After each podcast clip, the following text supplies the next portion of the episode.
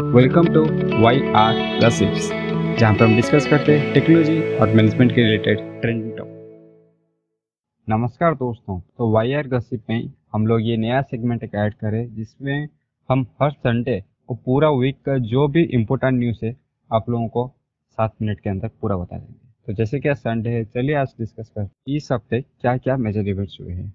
तो पहला जो इवेंट है जो कि सबसे ब्लॉकबस्टर इवेंट कह सकते हैं इस डिकेट का या फिर इंडियन स्टार्टअप इंडस्ट्री का, वो है जोमेटो का आई जोमेटो हम जानते हैं कि इंडिया का one of the biggest startup है और वेल नोन स्टार्टअप है।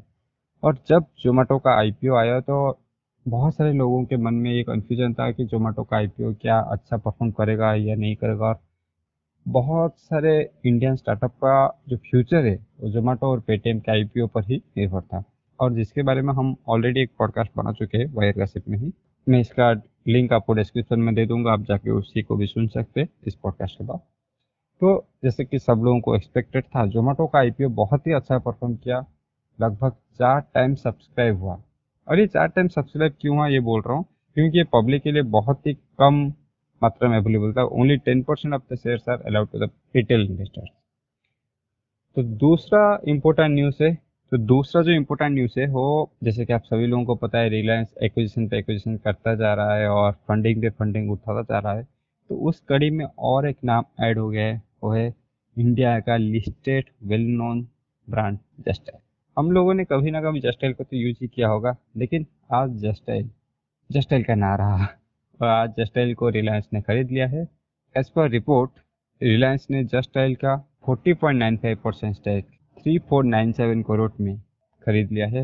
लेकिन जस्टाइल के जो सीईओ थे, अभी भी उसी पोजिशन पर रहेंगे।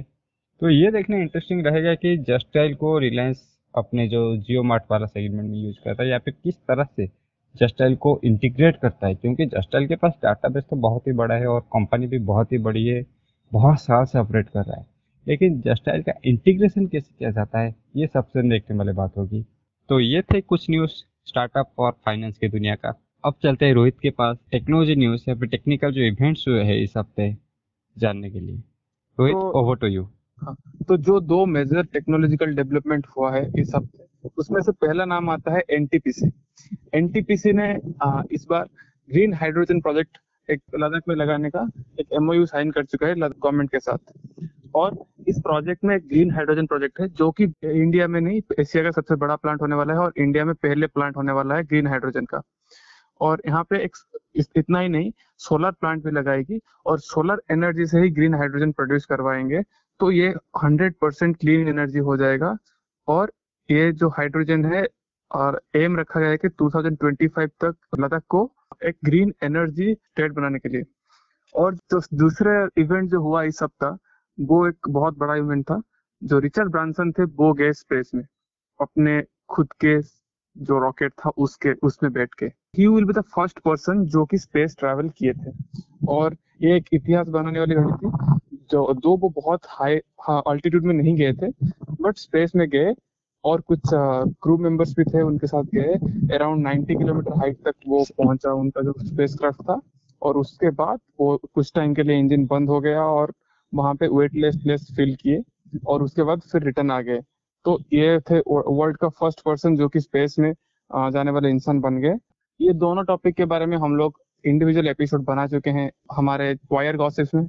आप लोग चाहे तो वहाँ पे जाके चेकआउट कर सकते हैं। लिंक मैं डिस्क्रिप्शन में प्रोवाइड कर दूँगा। इसी के साथ आज का एपिसोड खत्म करते हैं। धन्यवाद।